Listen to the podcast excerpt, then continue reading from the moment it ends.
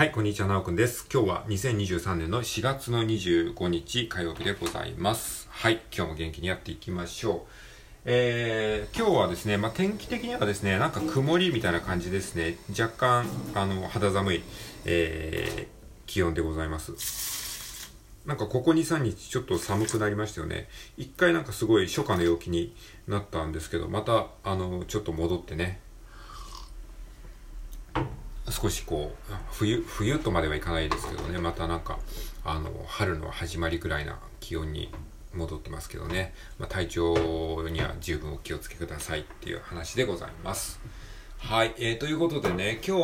は特にね話すことはないんですけどね、昨日のねYouTube でね、中田さんとですね、中田さんの同級生の脳科学者のちょっと名前今ど忘れしたんですけど、方とですね、女性の方とですね対談されてる中田さんのトークチャンネルの、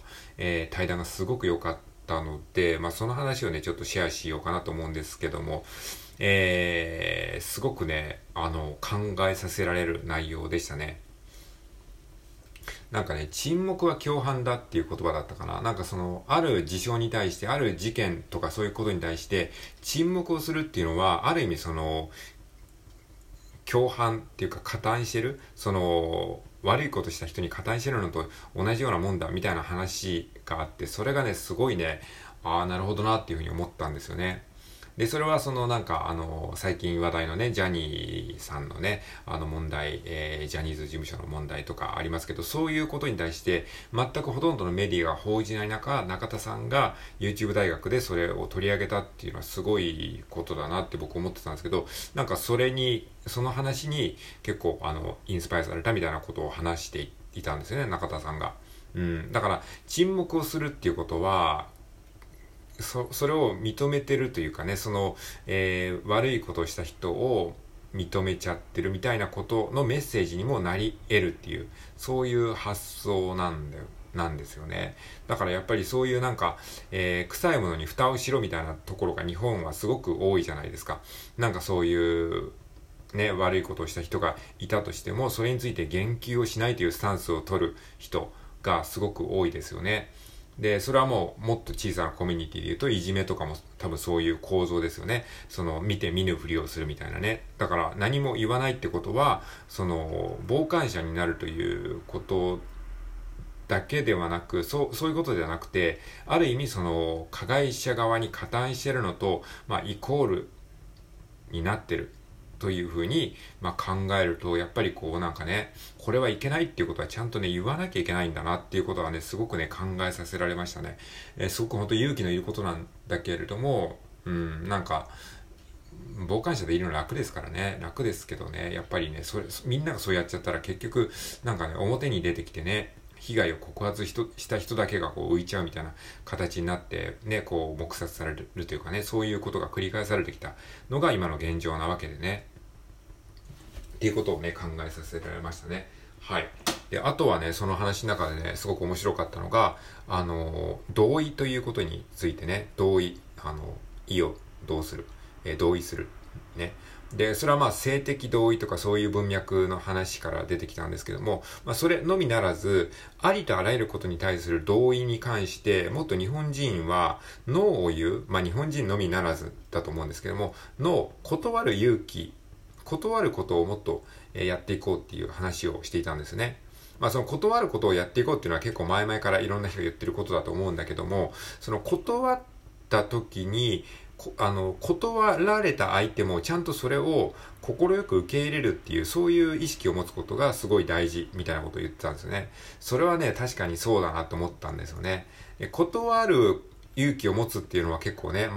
一部の人はやってると思うんだけど、そうするとなんか断った人がなんかわがままみたいな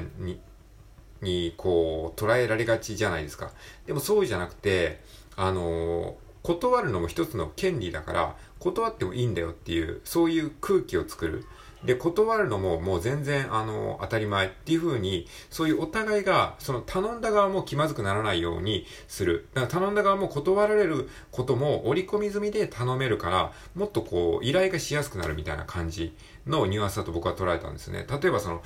飲み会とかね、日本でよくある、シチュエーションとして、飲み会に誘うとして、で飲み会に行きたくないときは行きたくないって断ってもいいんじゃないかって僕は思うんですよね。うん。だからその例えば飲み会に行きたくないって実際あるじゃないですか。でそういう時に今日ちょっと飲みに行かないっていう時にこう断る時につい家族がなんちゃらかんちゃらでとか今日こういう予定がありましてみたいなそういうことで断りがちじゃないですか。でそれって結局嘘なんですよね。嘘っていうか本当は行きたくないんだけど行きたくないって言えないから適当な、それっぽい理由、家族がなんちゃらでとかって言ったらああ、じゃあ家族が大事だね、みたいになるじゃないですか。で、そういうことを言ってると、じゃあ家族がいない人はどうなんですかとかってなっちゃうと、それってずるくないですかって思うんですよね。だから、断るときも本当に行きたくないとか、ちょっと気分が乗らないから、ちょっと行きませんっていう風なことも、もっとね、気軽に言える社会になったらいいなって僕は思うんですよね。ちょっとせっかくなんですけど、ちょっと今気分が乗らないんですよねっていう。それは別に相手を否定してるわけではなくて、単純に自分の気分が乗らない。今行く気しないんですよねってあるじゃないですか。別に相手が嫌いなわけじゃないんだけども、行く気しないんです。もっと言えばね、相手が嫌いってことも言っちゃっていいかもしれないですね。いや、ちょっとあなたと飲み行っても楽しくないんで。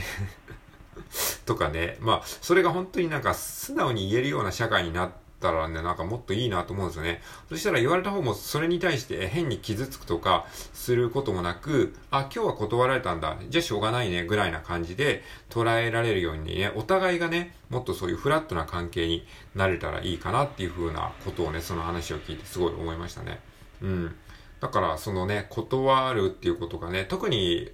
ね、僕ら日本人っていうのは、なかなかね、断るっていうのが下手な人が多いと思うんですね。僕含めね。うん、だから、そういう意味でね、本当に断るっていうことをもっとカジュアルにできるようになればいいかなって思ったりとか、誘う方もね、断るっていうことを受け入れるように、できればですね、もっと気軽にいろんなことを誘いやすくなる。だからやっぱり断りづらいっていうことがあるから、誘う側もやっぱり誘いづらくなっちゃうんですね。そうすることによって、すごくいろんなことが停滞しちゃってるというのはすごく、あるような気がしましたね。はい。という感じでね、本当にね、その対談の中でね、中田さんも言ってましたけど、いろんな日本人が考えるべきキーワードみたいなものがたくさん出てきて、で、そういうことを言語化されることによって、そんなこと考えてもみなかったっていうことがたくさん掘り起こされるんですよね。だからそういう意味で、言語化ってめちゃくちゃ大事だなとも思いましたね。なんとなくみんながぼんやりとふわっと持ってる違和感みたいなものを明確に言葉にしてもらえることによって、確かになっていうことあるじゃないですか。今言った話でもそうだと思うんですけど、